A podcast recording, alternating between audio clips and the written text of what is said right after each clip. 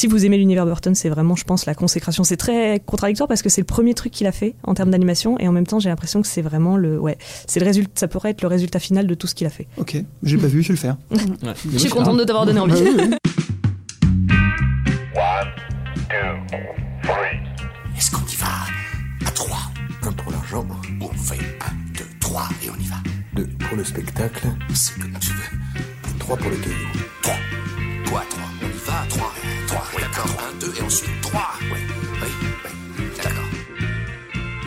On va passer déjà aux pépites. Alors, ben, on va euh, reparler de Beetlejuice. Beetlejuice, Beetlejuice, Beetlejuice. Un fantôme un peu spécial. Oui, c'est une horrible crapule. Est-ce que vous pouvez faire peur? Vous allez me dire. Ah, enfin voilà, on a un petit peu, euh, un petit peu devancé le propos tout à l'heure, euh, et donc c'est toi Max qui a, qui a souhaité nous en parler. On a, on a un peu hésité à le mettre en incontournable, c'est les deux, hein, mais c'est les deux, ça dépend de, de, la, de, de l'âge, de la génération à laquelle on appartient, mais Beetlejuice, voilà, c'est... Ouais, c'est ça, c'est même en fait, on se disait, on se disait est-ce que c'est vraiment une pépite dans le sens un film moins connu? Je suis un peu partagé, mais c'est vrai que bon, c'est un, c'est un, c'est un plus petit film, même s'il y a Alec Baldwin, Geena Davis... et Michael Keaton, qui est quand même assez méconnaissable dans, dans le film. Ryder. Et Winona Ryder, qui, euh, qui était toute, toute jeune à l'époque. Mm. Euh, c'est, ouais, moi, c'est un film que j'aime beaucoup. Pareil, je pense que c'est un des premiers Burton que j'ai découvert après Batman. Et euh, qui est aussi un film produit par la Warner, qui est un peu, un peu le film sur lequel la Warner a, l'a testé, en lui laissant carte blanche pour voir si, après, il pouvait réaliser, euh, il pouvait réaliser Batman, qui était vraiment un énorme enjeu pour, pour le studio à l'époque. Et...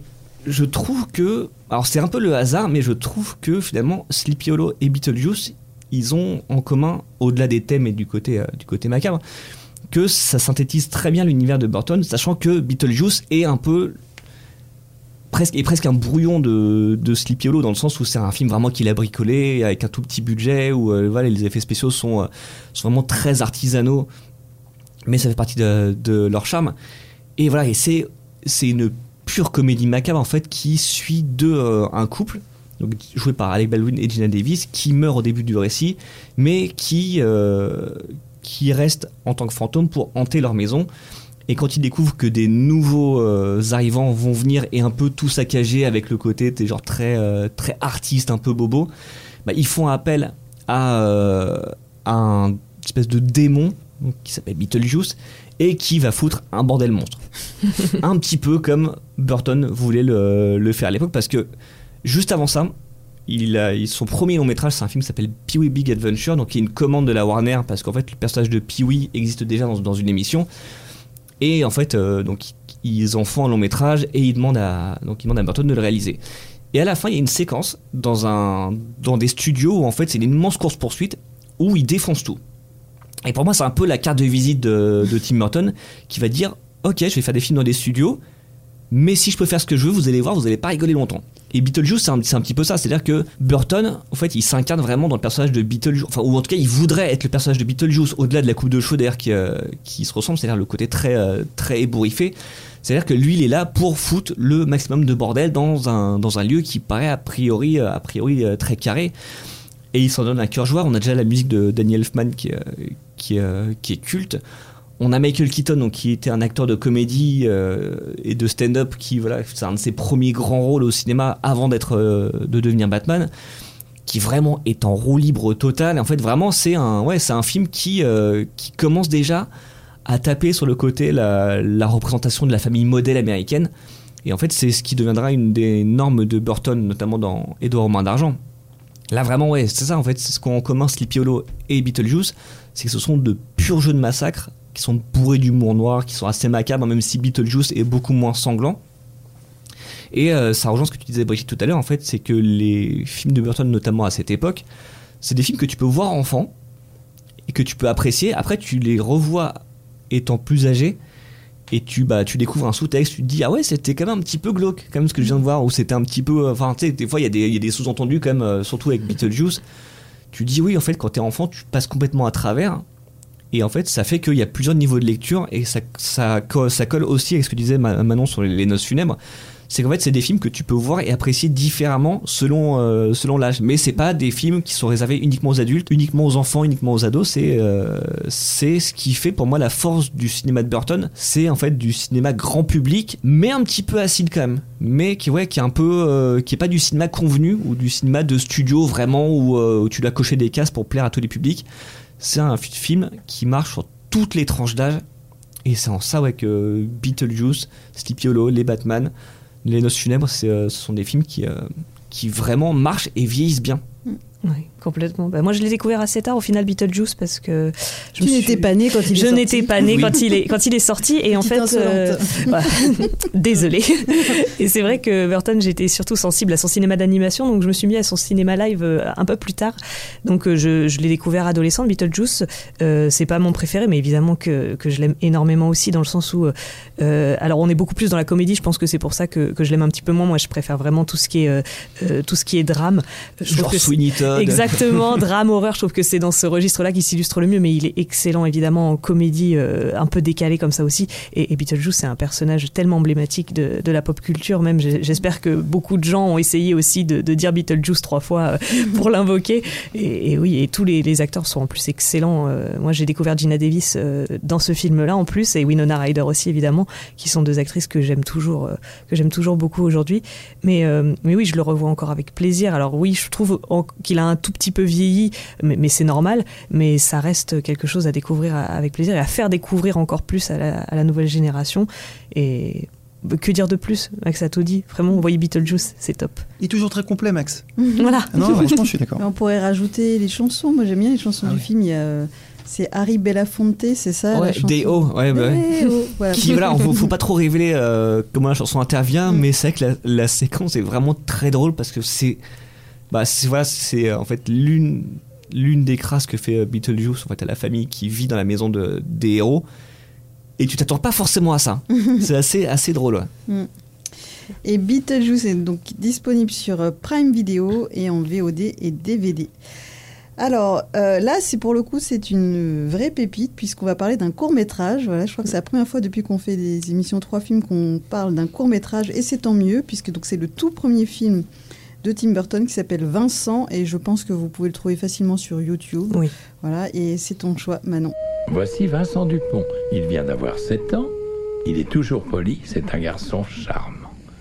Vincent est affectueux, d'une grande gentillesse. Mais il veut faire des films d'horreur comme Vincent Price. Oui, pour preuve, je l'ai revu hier soir. Donc oui, oui, il est dispo sur YouTube. Et euh, oui, c'est ce que je dis. Alors, je disais tout à l'heure que j'avais découvert l'univers de Burton avec euh, avec l'étrange Noël de Monsieur Jack. Alors, je parle évidemment de son univers en tant que scénariste, puisqu'il n'a pas réalisé l'étrange Noël de Monsieur Jack. Euh, c'est Henri Selick qui l'a fait, un, un réalisateur que j'aime beaucoup aussi. Et le fait est que j'ai découvert du coup l'étrange Noël de Monsieur Jack en V H S à ce moment-là. C'est ma grand-mère qui me l'avait acheté dans un bazar. Donc euh, c'était vraiment, euh, je pense, le cliché de l'époque où les grands-parents pensaient que tout ce qui était animation était forcément pour les enfants. Mmh. Euh, au final, elle a très bien fait de me l'acheter puisque je ne serais pas là pour parler de Tim Burton dans ce podcast euh, sinon. Mais et en fait, cette V H S avait euh, ce petit court métrage en fait en, euh, en extrait de début. En fait, c'était vraiment l'instant court métrage comme on a au cinéma maintenant. Donc, c'est vraiment la première œuvre de Tim Burton que j'ai découverte, que j'ai vue dans ma vie. Et il m'a complètement traumatisée, mais complètement. Et, et, je, et aujourd'hui encore, pour l'avoir revu hier, il, il me traumatise encore, mais je le trouve aussi fascinant. Et pour resituer un petit peu, c'est vraiment un court-métrage qui dure entre cinq et six minutes où on va suivre euh, euh, les aventures, entre guillemets, d'un petit garçon euh, de sept ans qui s'appelle Vincent Dupont. Mmh. Vincent Malloy, euh, Malloy, je pense qu'on prononce en, en anglais, qui a été euh, traduit... Euh, adapter Vincent Dupont en français pour vraiment être le plus gaulois possible. Mmh. Et euh, un petit garçon qui est, sens- qui est caractérisé gentil, adorable, doux, tendre avec les animaux, mais qui à côté a quand même certains, certaines envies et certains penchants assez bizarres, notamment euh, plonger sa tante dans la cire mmh. ou euh, voir euh, si euh, sa, son épouse, dans sa tête, c'est son épouse, est bien euh, morte et enterrée dans son jardin. Voilà, c'est, c'est des activités assez particulières pour un enfant de sept ans, mais ça pose les bases de l'univers Burton, qui est quand même quelqu'un de, je pense, euh, assez euh, sombre et torturé, mais c'est tant mieux, c'est ce qu'on aime, parce que sinon ce serait trop facile. Euh, et vraiment, c'est, euh, ce court-métrage, c'est le mix de tout ce qui me fascine, que ce soit en termes de cinéma, en termes de littérature ou en, en termes d'acting, parce qu'on a Vincent Price, qui a largement inspiré d'ailleurs le personnage de Vincent, qui est la voix off, puisque c'est, quel, c'est un court-métrage qui est compté. Le, on nous conte l'histoire du personnage, ça, on ne voit pas... Euh, Euh, on ne le voit pas vivre directement son histoire. Donc Vincent Price à la V O qui fait un, un travail de fou, voilà, qui a cette voix euh, euh, très très rauque et très efficace. Hein. Suffit de l'écouter dans Thriller de Michael Jackson, je pense mmh. que ça donne un aperçu des talents du monsieur. Et il y a toutes ces références à Edgar Allan Poe, qui est un, un auteur que je, qui me fascine, que j'adore. Donc Burton, Edgar Allan Poe, Vincent Price, on a vraiment les ingrédients pour, pour faire de ce court-métrage vraiment quelque chose d'incroyable, surtout quand on aime le style. Et, et voilà, c'est très sombre, je pense. Ça reste très sombre. Là, pour le coup, c'est pas forcément à mettre entre toutes les mains parce qu'on a vraiment des images euh, assez difficiles, des, des mains squelettiques qui sortent des murs, euh, des, des pièces qui, qui changent de forme, euh, ce petit garçon qui, qui devient complètement fou, en fait, sur la fin, et avec une fin assez, assez ouverte, d'ailleurs, où on le voit s'effondrer sur le sol et on ne sait pas trop, voilà, si, si c'est son imagination, s'il est vraiment mort. C'est très sombre entre ce qui est vrai, ce qui n'est pas vrai. Ça reste à débattre encore, il y a plein de théories sur le sujet. Mais voilà, pour le coup, c'est vraiment pas à mettre entre toutes les mains, je pense. Euh, c'est réservé peut-être à un, un public euh, habitué de Burton, un peu plus âgé, et qui n'a pas peur de, de rentrer dans les, dans les confins de la folie. Je pense que là, pour le coup, il a été assez loin. Et ce qui est marrant, c'est qu'il y a plein de théories qui pensent que Vincent, ce petit garçon, euh, c'est la version enfant de Victor dans Les Noces Funèbres. Mmh. Et d'ailleurs, il y a, c'est appuyé par euh, cette petite erreur que fait le, le beau-père de, de Victor dans Les Noces Funèbres, où à un moment donné, il l'appelle Vincent. Mmh. Donc, est-ce que c'était voulu? Est-ce que c'était euh, juste comme ça? On ne sait pas. Mais c'est vrai que, en tout cas, l'esthétique et la, le chara-design du personnage sont très similaires. Donc, euh, après, c'est à chacun de débattre. Mais si vous aimez l'univers Burton, c'est vraiment, je pense, la consécration. C'est très contradictoire parce que c'est le premier truc qu'il a fait en termes d'animation. Et en même temps, j'ai l'impression que c'est vraiment le... Ouais, c'est le résultat, ça pourrait être le résultat final de tout ce qu'il a fait. Donc, euh, voilà. Ok, j'ai pas vu, je vais le faire. Ouais. Je suis contente de t'avoir donné envie. Moi, je l'ai découvert de la même façon que toi, voilà. La V H S, euh, avec, euh, avec le court-métrage avant. Mais, euh, et je te rejoins totalement là, sur, ce que, sur ce que tu dis. Mais j'aimerais bien voir la tête, donc il l'a fait pour Disney à l'époque. Oui. La tête des gens chez Disney qui voient ce court-métrage, donc qui est clairement autobiographique, parce que oui. c'est-à-dire ce petit garçon a priori, enfin, a priori normal pour euh, l'Amérique de l'époque, qui en fait est un fan de, un fan de films d'horreur et veut en réaliser.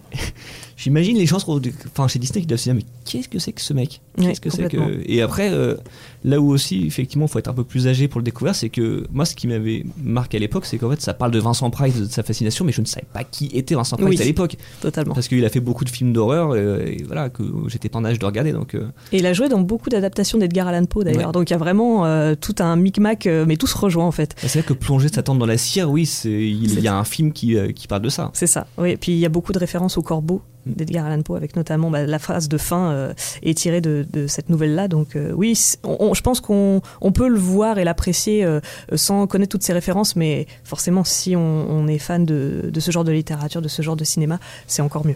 Vincent de Tim Burton, que vous pouvez trouver sur euh, YouTube. Et enfin, la dernière pépite, je me tourne vers toi. Dans un autre genre. Hein. Dans un autre ouais, genre. Ouais, on change totalement de, de genre. Euh, c'est un film quand même qui a eu pas mal de succès en France, mais qui... un petit peu un petit peu décrié, on peut le dire, voilà. Oui. Euh, ça s'appelle Mars Attacks. et, et voilà, c'est la, le dernier film qu'on va passer en revue avec toi. Mes très chers compatriotes, c'est un grand jour pour le monde entier. Il est profondément émouvant de savoir qu'il y a des êtres intelligents dans l'univers. Des extraterrestres. Et le monde qui vous est familier ne sera plus jamais le même. Ouais, bah moi, je, je, moi j'adore le Burton, euh, entre guillemets classique, macabre, mais je crois que Mars Attack, je, j'ai pas peur de le dire, j'ai pas peur du quand dira-t-on. Euh, il va dénoncer. Non, non, je pense que c'est mon film préféré de Burton. Euh, voilà. Alors, il, c'est vrai qu'il est pas dans la, dans la, dans la veine euh, gothico-macabre, mais ça reste quand même du Burton dans ce qu'il y a de, de, de, de folie, de drôlerie, de décalage.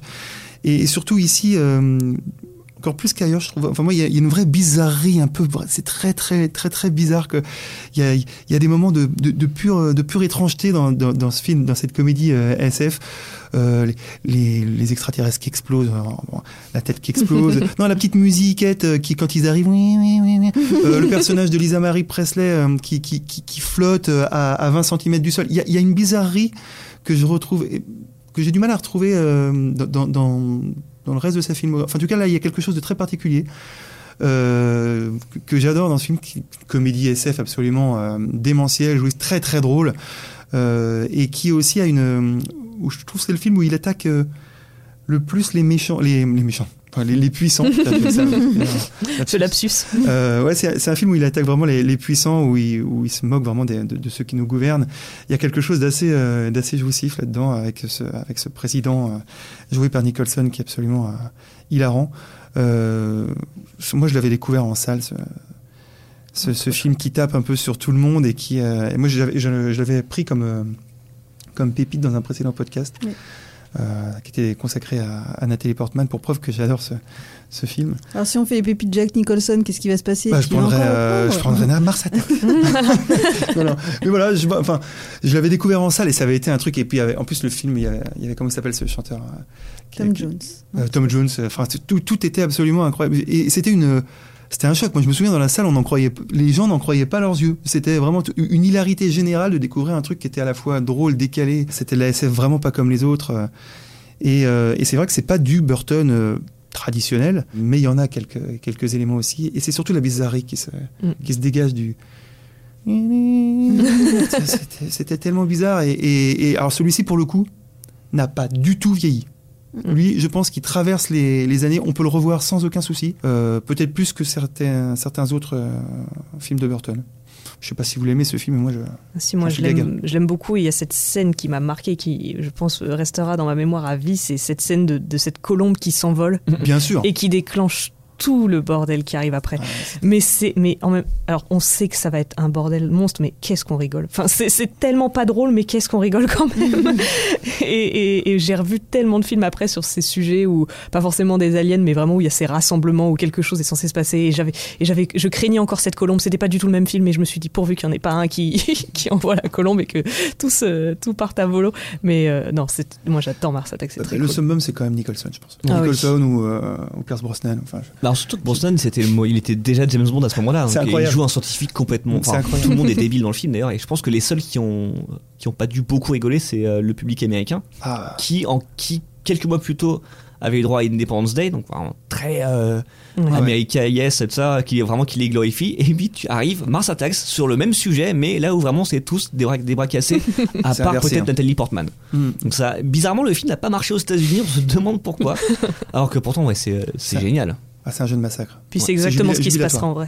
Mais oui, ça nous arrive. En plus, aujourd'hui, oui, clairement. Mars Attacks, c'est Mars Attacks ou Mars Attacks ? Tu m'as mis le doute. Attacks. Attacks, voilà. Avec Mars un point, Attacks. Avec un point d'exclamation. Ah, oui. oui. Avec très important.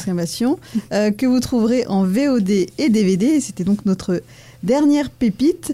Euh, bah, comme d'habitude, si ça vous a plu, abonnez-vous à la chaîne Allociné Podcast. Parlez-en autour de vous. N'hésitez pas à vous plonger dans nos archives. On a plein d'autres émissions, trois films, pour découvrir des filmographies.